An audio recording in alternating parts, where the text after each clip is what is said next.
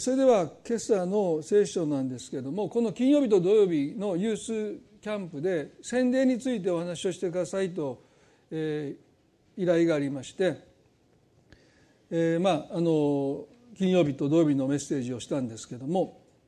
また今日の第3例でもありますけれども、ですからこの一部二部も洗礼について、洗礼の恵みについてお話をしようと思います。三条の水君は今日少しお休みさせてください。第一コリントの1章の17節からお読みしたいと思います。第一コリントの1章の17節。キリストが私を使わされたのはバプテスマを授けるためではなく、福音を言葉の知恵によらず述べ伝えるためでした。これはキリストの十字架が虚しくならないようにするためです。パウロはコリントの教会にあってた手紙の中で、キリストが私を使わされたのはバプテスマを授けるためではないと言いました。キリストが私を使わされたのは福音を述べ伝えるためだと言いました。これはキリストの十字架が虚しくならないようにするためですと語ったんですね。ですからこのパウロの言葉から明らかなことは、大切なのは福音であって、バプテスマではないということがまず一つですね。言えば私たちを救うのは福音であってバプテスマではないということをパウロはここで語っています。でもしバプテスマを受けることによって救われるならば十字架が虚しくなるんだって、そうですよね。イエス・キリストが私の罪のために十字架で死んでくださったというこの福音こそが私たちを救うのであって、この洗礼という儀式が私たちを救うのではないというのが、ここで明らかにパウロが語っていることですよね。しかしバプテスマは儀式ではあるんですけども、でもその儀式はね、一つの役割を担っています。それは神様が私たちにしてくださったことを私たちに思い返させるという、それが儀式です。ですから儀式っていうのはね、通過儀礼ではないんです。絶えず私たちに神のなさった御業を思い返させてくれるのが儀式の役割。生産式はそのねことが明らかですよね。この教会はそんなにたくさん頻繁に生産式、特にコロナになってはできませんけども、洗礼っていうのもある種人生で一度だけなんだけども、でも役割としては通過儀礼ではないので、ある人はね受洗記念日という日を設ける人がいますね。何月何日に洗礼を受けた日っていうものを思い返して、誕生日のようにこの日私は洗礼を受けましたということを記念する、そういうことをする人もいます。で皆さんがそういうことをなさっているかどうかはちょっと分かりませんけども、それは一つの意味があるんですね。通過儀礼ではなくて、神のなさった御業を思い返していくということは、この洗礼においても変わりないことなんだろうと思います。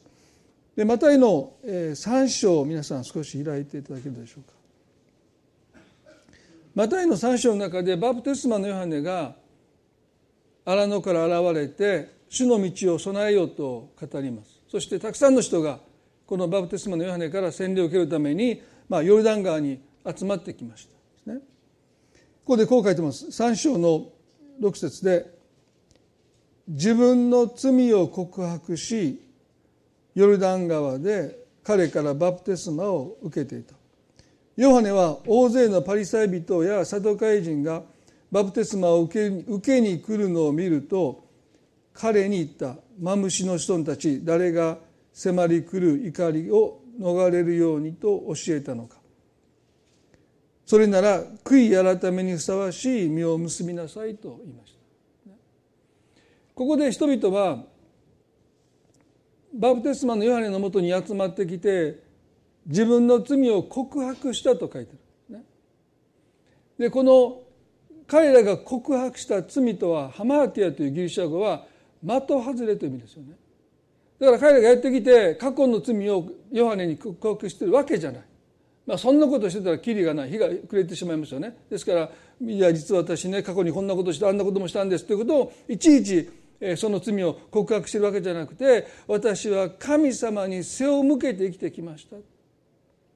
その罪なんですね。ハマーティアというのは的外れ、私は神様の栄光ではなくて自分の誉れのために生きてきました。でも悔い改め、これからは方向転換しますという決心を語っているんですね。ですから、この教会では洗礼を受ける人に、例えば今までの思い出す限りの罪をノートに書き出して悔い改めることを迫りませんね。求めることはこれからは神様のために生きる、人生の方向転換をする。時々ねフラフラしたりはしますよ。また自分のために生きる、ね、自分の利益のためにとかっていうことはあったとしても、でも神のためにこれから生きていくという人生の方向転換をする決心をしますかということが問われるんであって、思い出す限りの罪を全部悔いていく、後悔していくということをここでバプテスマのヨハネが人々に求めたわけじゃないですね。それも大切だと思います。でもそれは絶対条件ではないと思うんですね。ハマーティア、神に背を向けて生きてきたということを覚えて方向転換しますという悔い改めがここで求められているんだということですよね。そしてこのパリサイ人たちやサドカイ人たちはですね、非常に安易な気持ちで、もっと言えば人生の方向転換をする決心なしにですね、ただ救いの恵みに預かろうとしていることに対して、ヨハネは毅然とした態度でノーだと言いましたですね。ですから私たちもそういう安易な気持ちで洗礼を受けることに対してはまだ早い、あるいはノーだという、そういう毅然とした態度を持つべきだろうと思います。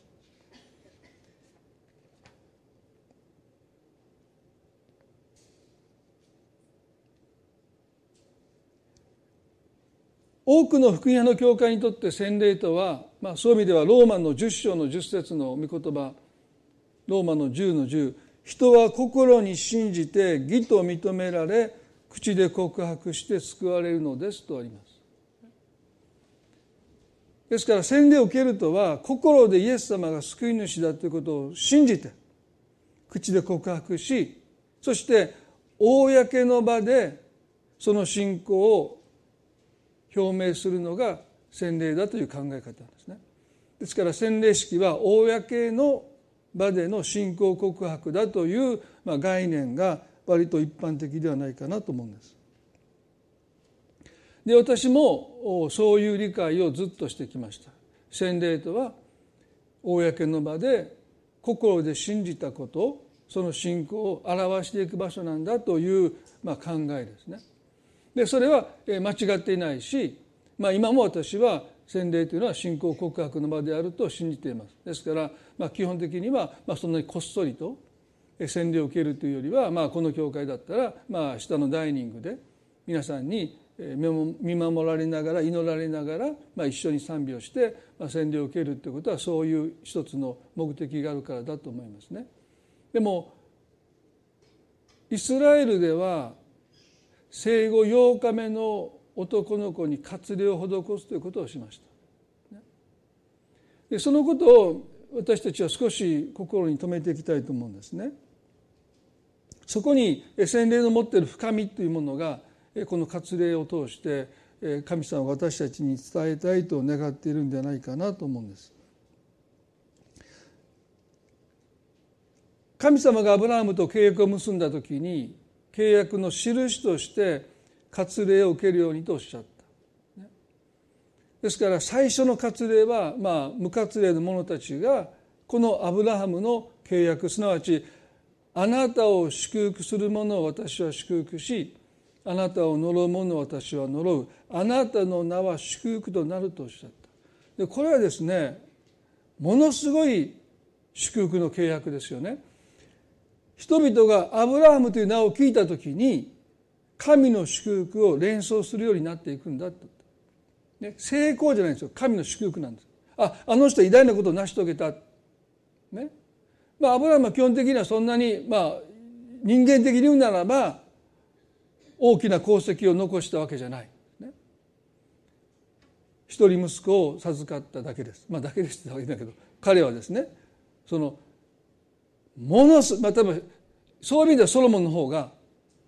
大きな功績を残した、ダビデの方が大きな功績を残したと言えるんだけども、でも人々がアブラハムという名を聞いたときにすぐに神の祝福を連想するようにあなたはなっていくとおっしゃった、ね、だからあなたは成功者になるっておっしゃったんじゃなくて、あなたは神の祝福の代名詞、ね、もうアブラハムと聞いたら神の祝福、そのような人生を送るっておっしゃった、ね、そしてその契約に預かったものもそのようになっていくと神様はおっしゃったんですね。ですからあなた方は割礼を受けなさい、それが契約の印だって言うんです。ですからその後はイスラエルに男の子が生まれると8日目に割礼を施します。イエス様も8日目に割礼を受けになった。すごいですね。それはイスラエルにとってユダヤ人の血も大事ですけど、割礼がなかったら除外されます、ね、いや私は、ね、ちゃんとしたユダヤ人の血筋に回りました、私の父母はユダヤ人です、ね、血統書があったらそれを見せても割礼を受けてますか、いや受けてません、そしてあなたは私たちの仲間じゃない、私たちの民じゃない、私たちの共同体の中に入れないって排除されました。ですから例えば日本だと国籍の場合ですね、両親のどちらかが日本人であるならば、その間に生まれた子供はですね、日本の国籍をもらいます、ね、アメリカだったら、日本で、日本人の夫婦がアメリカに行ってそこで子供を産めばですね、その子供は日本の国籍とそしてアメリカの国籍をもらって、ある年齢の時にどっちか選ぶってことがありますけれども、もうほとんどの、日本の場合はその両親の国籍によりますけど、アメリカの場合だったらどの国の人であってもアメリカの地で生まれたならば国籍もらえるってもうすごいですよね。だから昔はもうツアーがありましたね。妊婦さんたちがもう出産後もう臨月が来て、もう出産する頃に飛行機に乗って、そしてハワイとかで出産したら、その子供にはアメリカ国籍が自動的にもらえるっていうですね。これはもうおいしいってことでそういうツアーがあったそうですけど、今それをやってるかどうか分かんないんですけどもね。でもユダヤ人の場合は、いやお父さんお母さんがユダヤ人であってもあなたに割礼が施されてなかったならば、イスラエルのエルサレムのど真ん中で生まれようが、あなたの父母が代々続くユダヤ人であってもあなたの身に割礼がないならば認めない、除外される。だからユダヤ人にとっては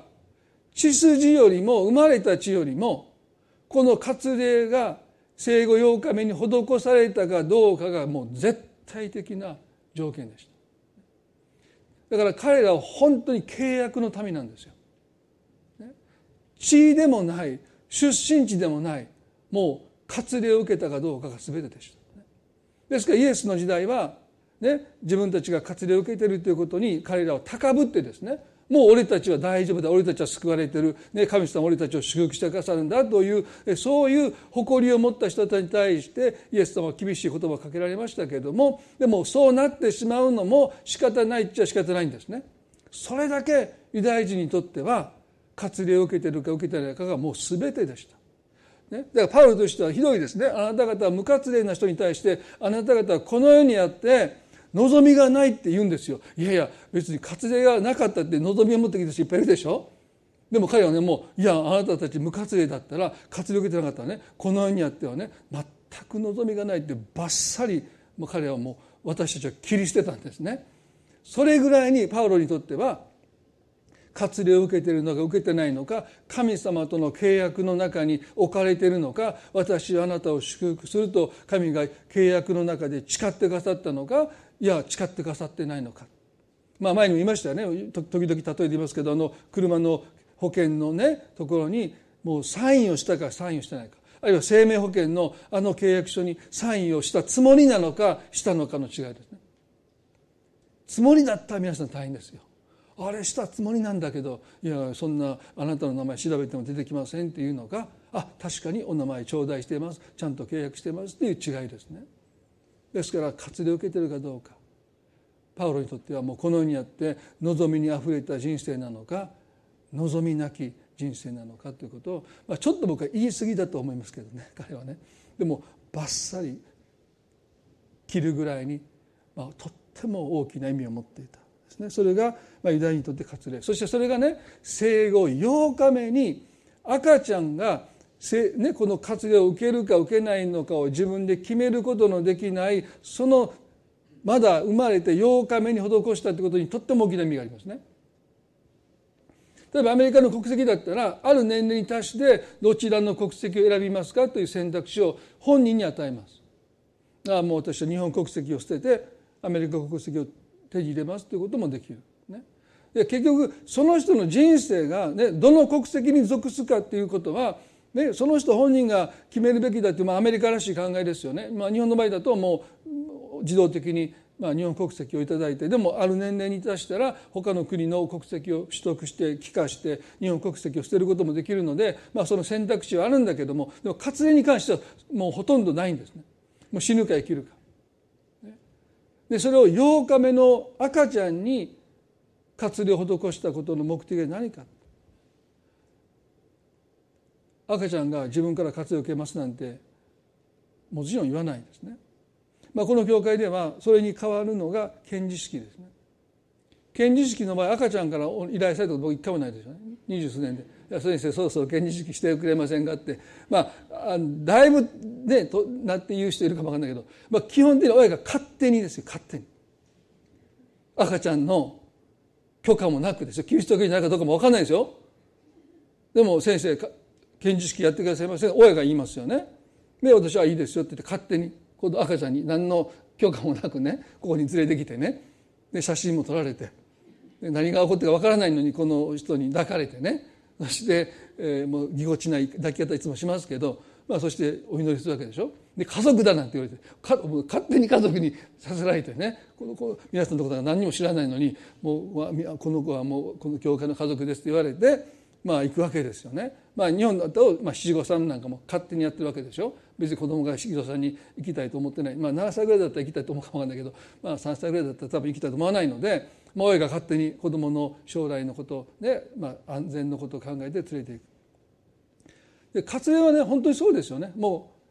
う有無を言わさずに割礼を施していく。なんでそんなことを神様が命じたかというと、ヨハネの15章の15節でイエス様はこうおっしゃった。ヨハネの15の16です。ごめんなさい。ヨハネの15の16で、あなた方が私を選んだのではなく、私があなた方を選び、あなた方を任命しましたとおっしゃった。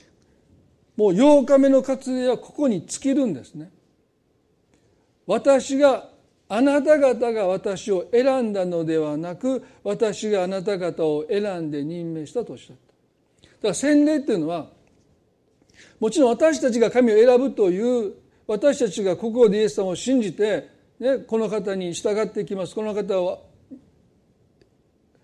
礼拝していきますということを私たちが選ぶということも洗礼の中にはあるんだけども、でも実のところ洗礼が持ってるかなりの部分は、神様があなたを選んでくださったという事実を私たちが認めるということが洗礼を受けるということなんですよ。だから洗礼を受けるって言い方をします。それは神が私のためにしてくださったことを感謝して受け取っていくのが洗礼です。だから私が信じて、その信仰の告白として洗礼を受けるという一面も確かにあるんですけれども、でも私は大部分は神様が私たちを選んでくださって、私たちのために御子を使わせてくださって、その罪の償いをしてくださった、私たちを愛してくださった。だから私たちの救いは、私たちの信仰の決心にかかっているよりもはるかに、神様が私たちを救うと決心してくださった、その決心に私たちの救いはかかっています。でそうじゃなきゃ私たちの信仰はいつも不安定です。神様が皆さんを救おうと決心なさった、その決心にこそ救いはかかっています。でそのことを私たちは認めて受け入れていくというのが洗礼の一つの大切な恵みに預かっていくということなんだろうと思うんです。ですからあまり私たちの側の信仰の決心を強調しすぎるとこの恵みに預かれない。皆さんね、幼児洗礼というのはこの教会はしないんですけど、でもメインラインと言われる、主流派と言われる教会の多くは幼児洗礼をしますね。例えばローマカトリックも幼児洗礼をしますし、イギリス国教もしますね。ですから王室の子どもたちは生後3ヶ月で洗礼を受けます。最近ではウィリアム王子の三男、ルイ王子でしょうか、彼も3ヶ月の時に洗礼を受けました。あるいはルター派、ルーテル派ですね、宗教改革を、引っ張ってくれたルター派も、プロテスタントの、ど真ん中ですよね。そのルーテル派も、当然幼児洗礼をします。で長老派もします。で改革派もします。で市内のはバプテストと、ペンテコステと一部の福音派の教会が、幼児洗礼をしない。ですから日本、世界のキリスト教の全体像から見ると主流派と呼ばれる、伝統的な教会ですね、昔から割と長くある教会の多くは、幼児洗礼をするっていうんですね。で私がそのことをですね、最初このデューク大学のウィリアム・ウリモンという、非常に尊敬する、牧師が洗礼という本の中で彼は非常に幼児洗礼を支持しますね。でもうずいぶん前に私は彼の文章を読んだ時から、今日に至るまで、そのことをいろいろ思い巡らしています。ちょっと彼の文章を紹介したいと思いますけれども、救いとは何よりも贈り物として与えられるものであり、自分で築き上げたり、業績によって勝ち取ったり、努力によって手に入れたり、金銭によって買い取ったりするものではなく、共同体に与えられたものであると考えるなら、赤ん坊も洗礼を受けることができるでしょう。贈り物を受け取るのに必要なことはただ一つ、それは受け身であることです。助けをもらうために必要なことはただ一つ、それは無力であることです。赤ん坊は赤ん坊ほど受け身で無力で、人に頼り弱く、あれもこれも必要としている存在はありません。私は随分もう前にこの文章を読んでですね、最初はあんまりピンとこないというか、どっちかというと私の背景もこのバプテスト系のですね、洗礼とは自分の判断でイエス様が救い主だということを理解して、そして自分の意思でイエス様を信じて、その信仰の告白として洗礼を受けるものだ。そしてその洗礼は全身霊だということを教えられてきたんですね。ですからその影響今も残っています。ですからこの教会ではまだ幼児洗礼ということをしていないんですけれども、それに変わるのが献実式だと私の中では理解していますね。割礼に似ているような形で、神に捧げていく。でもこの文章を読んでですね、もう何年も思い巡らしています。で、私の場合はそのバプテスト派の影響を受けているので全身霊で受けるはずだったんですけど、皆さんご存知ですよね。私その日に冬の寒い日でしたね。お腹壊して下痢気味でした、そして僕牧師に言いました。先生、僕このまま全身霊受けたらどうなるか分かりません、で先生、それは大変ですね、ちょっとそれはもうやめときましょうかって言って、僕のせいで兄弟4人受けたんですけど、それもちょっと微妙ですね。本当に4人一人一人ね、下の身長なんかもっと小さかったですから、本当にここでイエス様を信じてね、決心したかどうかはちょっと微妙ですけど、兄弟4人一緒に受けた方がいいって言われて、何の利便性のことだけなのかね、一緒に受けた方がいいっていう意味はよく分かんないんですけど、一緒にこの際受けたらって言われて、全身霊で臨んだんですけど、私がお腹を下したことで全員適齢でした。正座させられて牧師さんが頭に水2滴ぐらいちょんちょん「えこれだけ?」みたいな「もうお前のせいで水につけられて、ね、全身で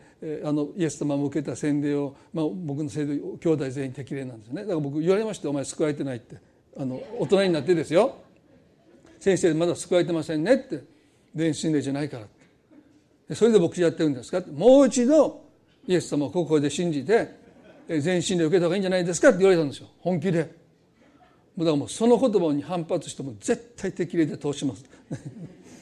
まあどっちでもいいって、だからもうそれもあってね、僕はもうバプテスト派の影響を受けていながら、実は自分は適齢しか受けてないという負い目を負って今日来てるわけですね。だから幼児洗礼に心がちょっと傾くところもあるんですけれども、幼児年齢は大体適齢ですからね、赤ちゃんもあんまり水がバーッと通したらかわいそうなんで、あと額に水をちょっとかけるんですよね。で私ね、ずっと思い悩んでながら、まだ結論は出てないんですけど、でもね、8日目に割礼を施すっていうことと、あなたが私を選んだのではなく私があなたを選んだんだっておっしゃったこのイエス様の言葉をね、思い巡らしていくときに、この洗礼を通して私たちはもっと神様から受け取る恵み、それは神様が私のために何をしてくださったのか、単なる信仰告白の場としての洗礼ではなくてですね、神様がしてくださった。皆さん、割礼ってそういう役割があったんですよね。割礼を彼らは単なる入会あるいは通過儀礼としてではなくて、神様の契約、私はあなたを祝福しあなたの名は祝福となると、アブラハムに神様が誓ったその契約に私も属しているんだということを、その割礼は絶えず私たちに思い返させてくれた。神様がどんなに遠くに感じても、その契約の印が私たちいただいているんだということはですね、それは私たちにどれだけの一つの確信を与えるか。洗礼は全く同じ役割を持っています。あなたが洗礼を受けたということは、信じてクリスチャンになったその通過儀礼を受けたということじゃなくて、あなたはこの神様の契約の中に、私があなたの神となるとおっしゃってくださったこの契約にあなたも属しているんだということを、あなたの信仰がたとえ揺らぐ時があっても、そして神様はどんなに遠くに感じたとしても変わらない、そこに契約の印として洗礼がある。それがいつもいつも皆さんに励ましを与えてくれるもんなんだと思うんですね。そういう意味では、この幼児洗礼を施す教会の人々が持っている一つの確信というものに、私たちは少しは扱っていくべきじゃないかな、そんなふうに思います。皆さんね、この洗礼という言葉は、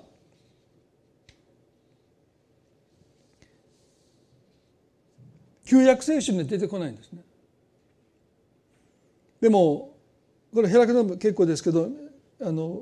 メモしてくださればいいんですけど、第一コリントの10:1にはですね、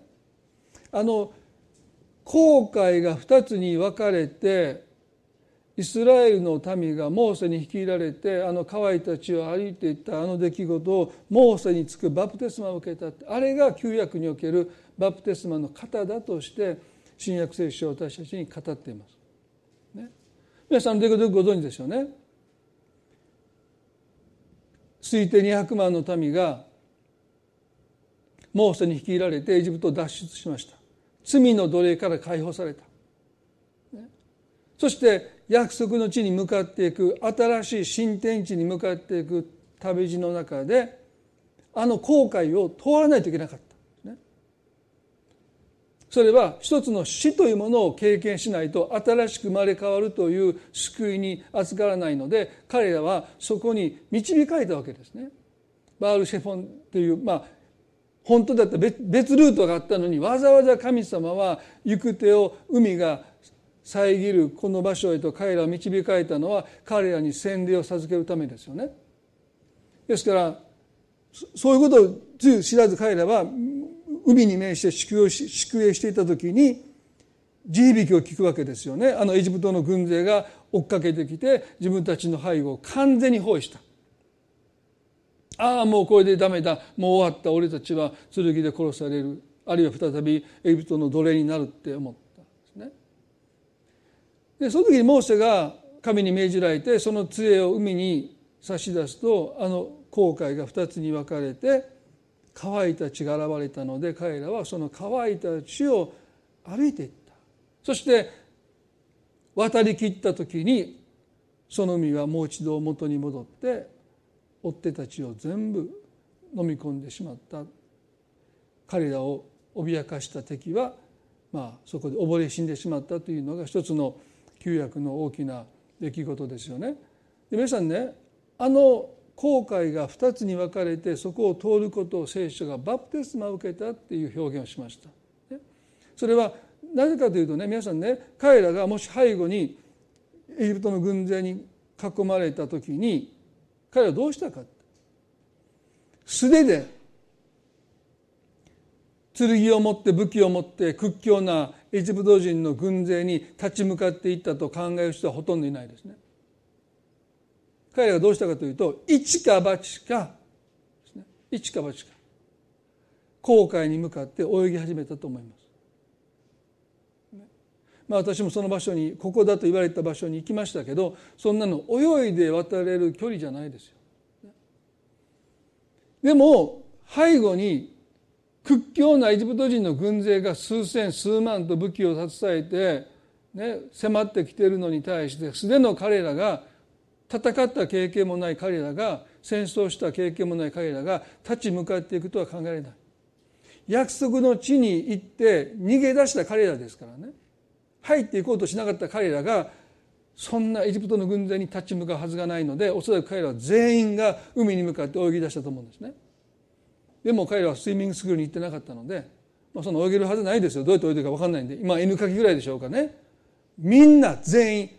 一人残らず溺れて死んだと思うんですね。ですからこのバプテスマのあの水は何を意味するかというと、私たちを殺す、私たちを死なせる死を意味します。ですから水につけるときに、あれはまさに溺れ死んでいく。ここであなたの古いあなたはここで溺れたんだ、死んでしまったんだ。で本来そうなるはずだったのに、神様が紅海を2つに分けてくださって、乾いた血がそこにできて、あなた方は水の中を通り過ぎた。で私洗礼を受けるときに、力を抜いてくださいねって言ってね、そして鼻をつまんでもらってつけますね。その時にこの人たちは自力ではもう起きられないんですよ。だから私はちょっと意地悪しようと思ったら、ちょっと長めに沈めておくことも、やろうと思えばできるんですよね。例えばチカさんがもし僕洗礼施していただけたら、ちょっとやったと思いますね。ね、そんなことしませんけど、ちょっと長めにしたかわからない。でももっと苦しめ、もっとここで死ねみたいなね、この死ぬという経験がこれからあなたの信仰生活にとってどんだけ大切なのか。もう中途半端だったらまた肉が蘇ってきますからね。だからもうほんまにあの時殺されかけた、いやもうほとんど死んでたみたいな、ね、人工呼吸してやっと息吹き返したぐらいだと、ああもう本当に古い私はあの日あの場で殺されたんだっていう経験ができるかも分かんないけど、それに近いことを彼らは経験するわけですよ。ありえない。もう皆さん想像してください。海が2つに分かれて、もうそこを通る時のあのビビリ度、そんなの よく通ったと思いますね。でも例えばもうこの水族館のあの世界がですよ、もう見たら魚が見えるわけで、サメももしかしたら泳いできてじーっとこう見てるかも分かんないし、もうあの2つに水族館の壁の真ん中を通っていくわけでしょ。いつ水が崩れ落ちて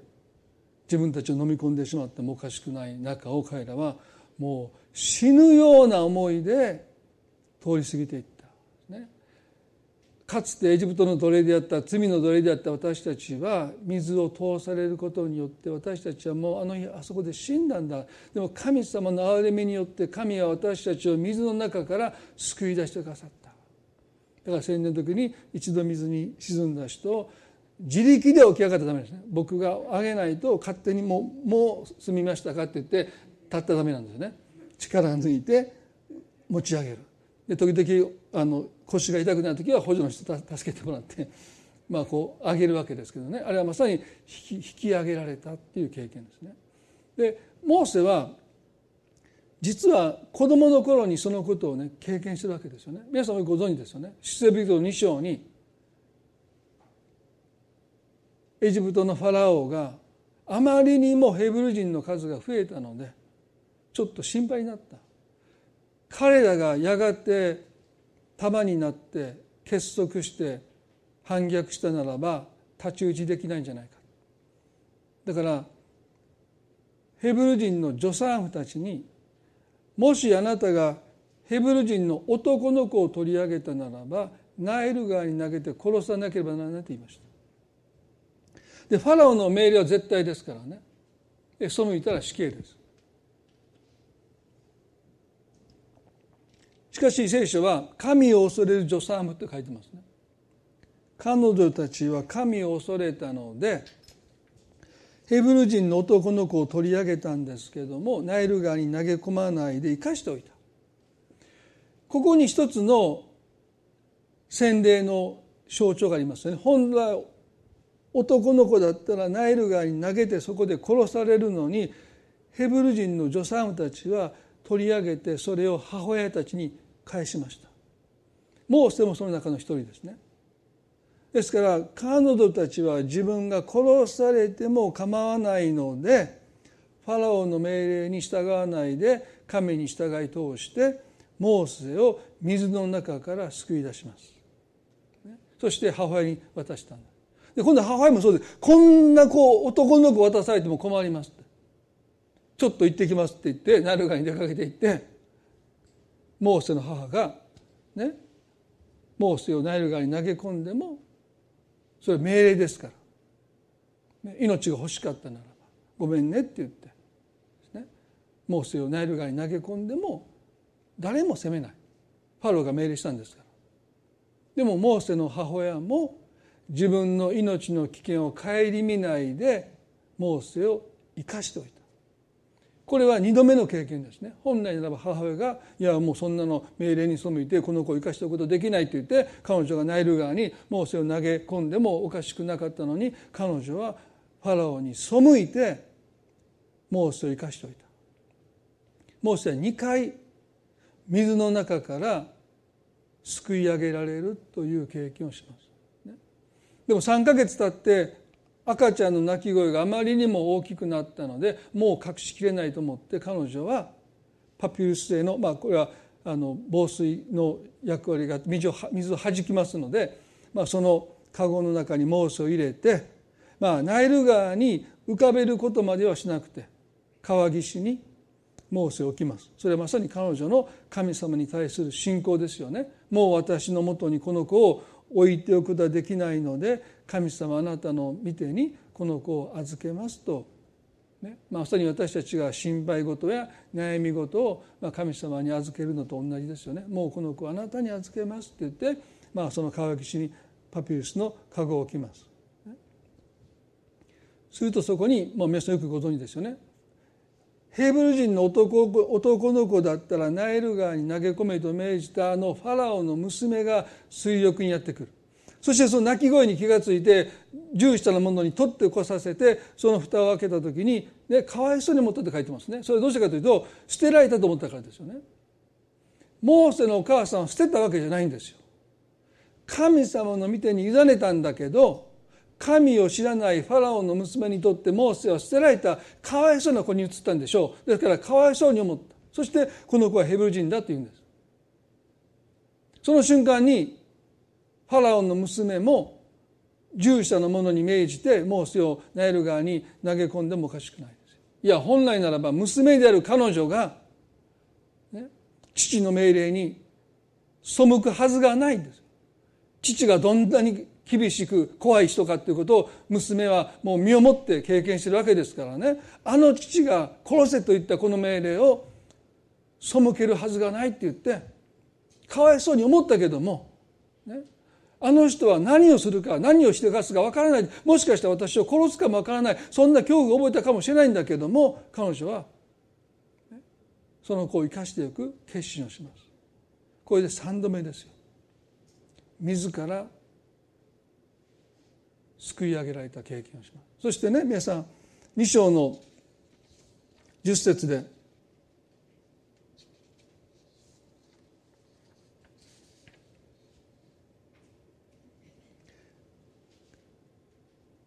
彼女はある程度大きくなった実の母のもとで育てられたその子を引き取った時にね、名前をつけました。出エビト記の2章の10節で、その子が大きくなった時、母はその子をファラオの娘のもとに連れて行き、その子は王女の息子になった。王女はその子をモーセと名付けた。彼女は水の中から私がこの子を引き出したからだと言った。モーセという名前はまさにバプテスマの名前なんですね。ファラオの娘はモーセと名付けたのは、水の中から私がこの子を引き出したからだって。本来ならばこの子はあのナイル川に投げ込まれて死んでいたはずなのに、私がこの子を水の中から引き上げたんだっていうことでモーセという名前をつけた。皆さんね、モーセの生涯にとってこの3回の出来事、まだ赤ん坊だった時に抵抗することも泳ぐこともできないで、もし助産婦が私をナイル川に投げ込んでいたならば、もし母が私をナイル川に投げ込んでいたならば、いやファラオの娘が私をナイル川に投げ込んでいたならば、私はこの地にもうすでに存在してないんだ。なぜ3回も私は命拾いしたんだろうか。皆さんね、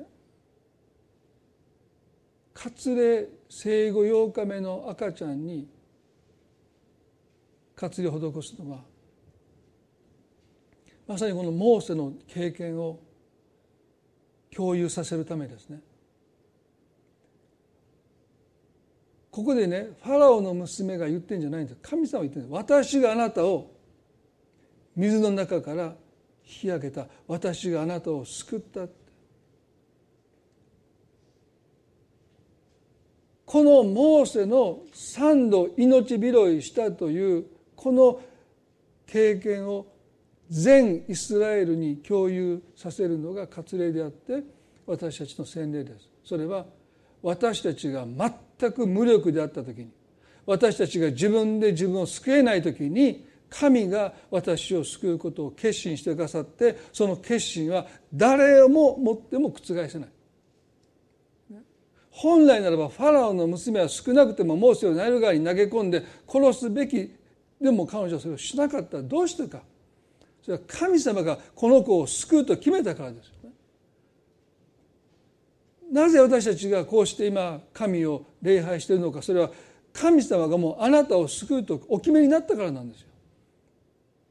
そこに私たちの関与、神様は全く求められなかった。モーセは何一つ自分を救うことにおいて関与してません。一方的に憐れまれて、一方的に助けられた。それが割礼を8日目の男の子が施されることにおいて繰り返し繰り返し繰り返し思い返さなければならないこと、そして洗礼を受けた私たちが繰り返し、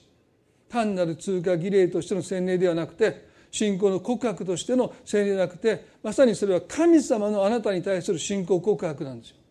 私があなたを救うと決めたって、私があなたの神となることを決めたんだって、そう神様が告白してくださっている。その告白を私たちはただへり下って感謝して受け取っていくだけです。それがこの3度命を救われた、そしてモーセと名付けられたこの経験、これが私たちのバプテスマの原型じゃないかな、そう思いますね。そして皆さん、この恵みに私たちが預かっていることをですね、覚えていきたいですね。全く神様の一方的な恵みによって、決心によって、神があなたを選んでくださった、ね、今日その恵みにますます私たちの目が開かれていきますように。もちろん私たちの信仰決心も必要です。でもそれは二次的ですね。最も大切なのは神があなたを選んでくださったんだということですね。その恵みに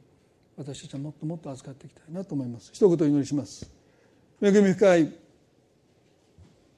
私たちの天の父なる神様、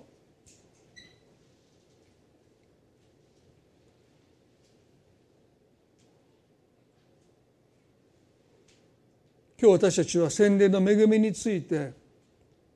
共に考えました。なぜイスラエルの男の子は生後8日目に一方的に割礼を施されるのか。私があなたを選んだというこのメッセージを受け取るためです。神様、私たちは時々信仰の軸が私たちに傾いてしまいます。私の信仰が足りないからだ、私の信仰が弱いからだ、神様にとってはほとんど意味のない悩みです。大切なのは私があなたを選んだという事実ではないか。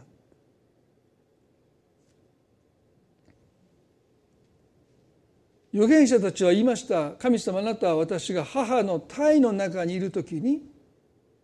私を選んでくださった。神様、あなたは永明に言いました。私はあなたが胎の中であなたを形作り預言者とすることを定めたともおっしゃった。生後8日目どころか母の胎にいるときにもうすでに選ばれたんだとおっしゃった。洗礼はその神の選びを私たちに繰り返し思い返させてくれる神の祝福です。神様、私があなたを選んだではないということ、いや、あなたが私を選んでくださらなければ私があなたを選ぶことは 100% ありえなかったです。でもあなたが私を選んでくださった。ただただそのことを私たちをへりくだって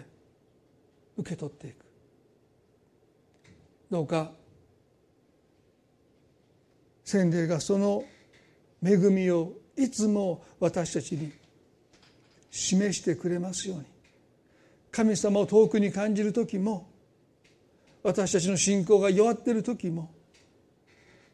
もう神様がよく分からなくなった時も、神様、どうか私があなたを選んだというこの神様の信仰告白、決心の告白を絶えず聞き続けながら、私は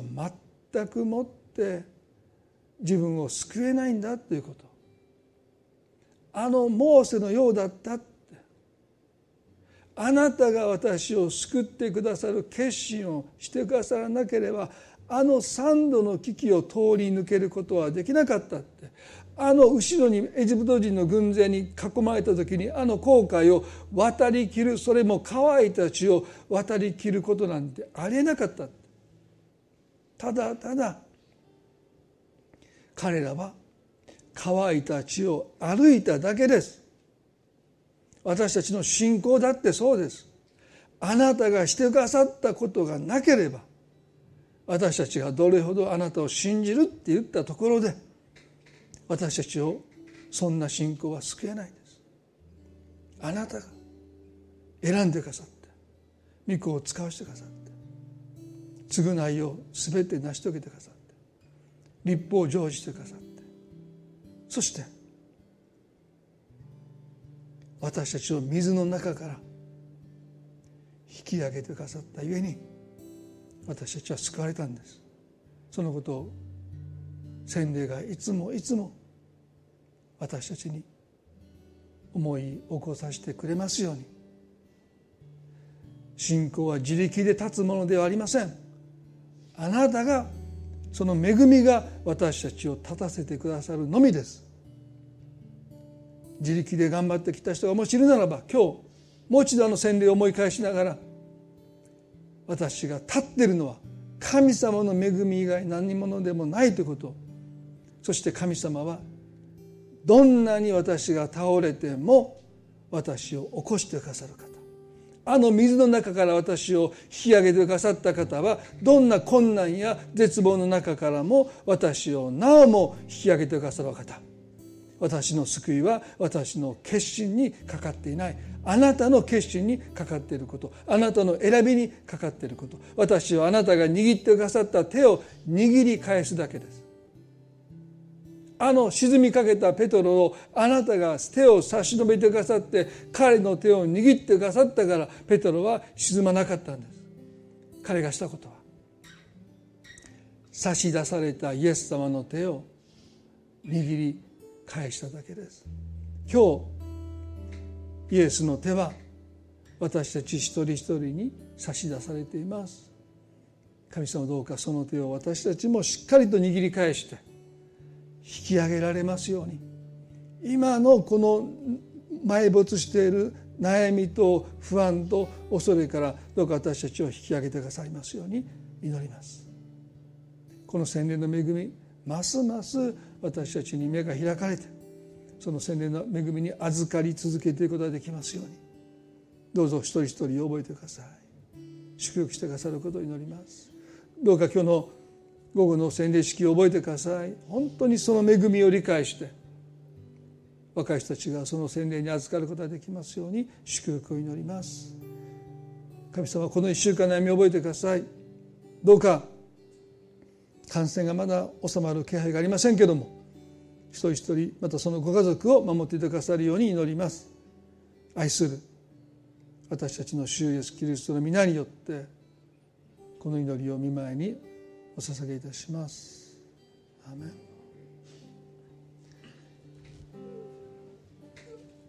一言賛美を皆さん最後にご一緒にしていきたいと思います。主よ、この身をあなたに捧げ、今その清い御前に行きます。すべての重荷、煩い、あなたに委ね、あなたを心から礼拝したい。命の続く限り、私のすべてで、主よ、主よ、この身を、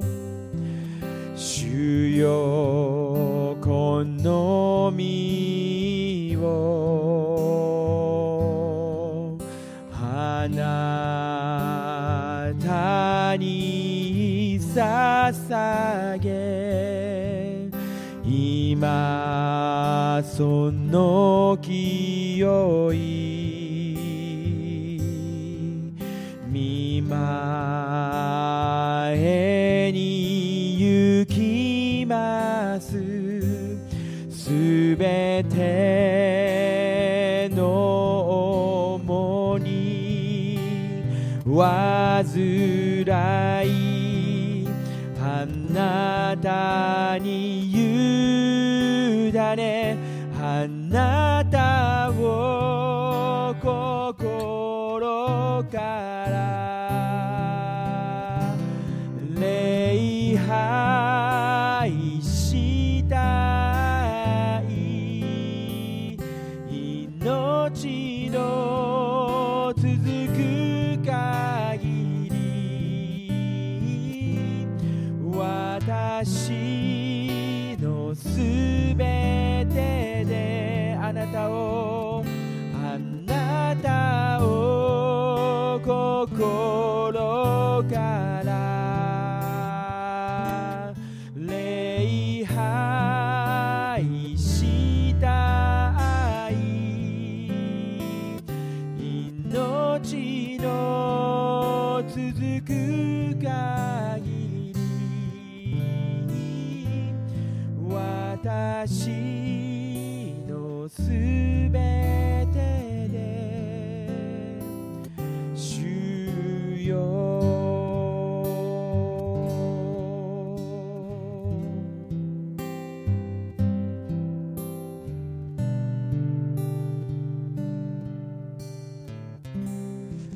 今日のメッセージを聞かれて、本当にまずは洗礼を受けておられる方がもしおられるならばですね、どうか祈りつつ、過ごしていただきたいと思います。あなた自身の信仰告白だけじゃなくて、神様がしてくださった、あなたにしてくださったことを受け取る、その用意ができているならば洗礼をお受けになってもいいと思いますので、どうぞ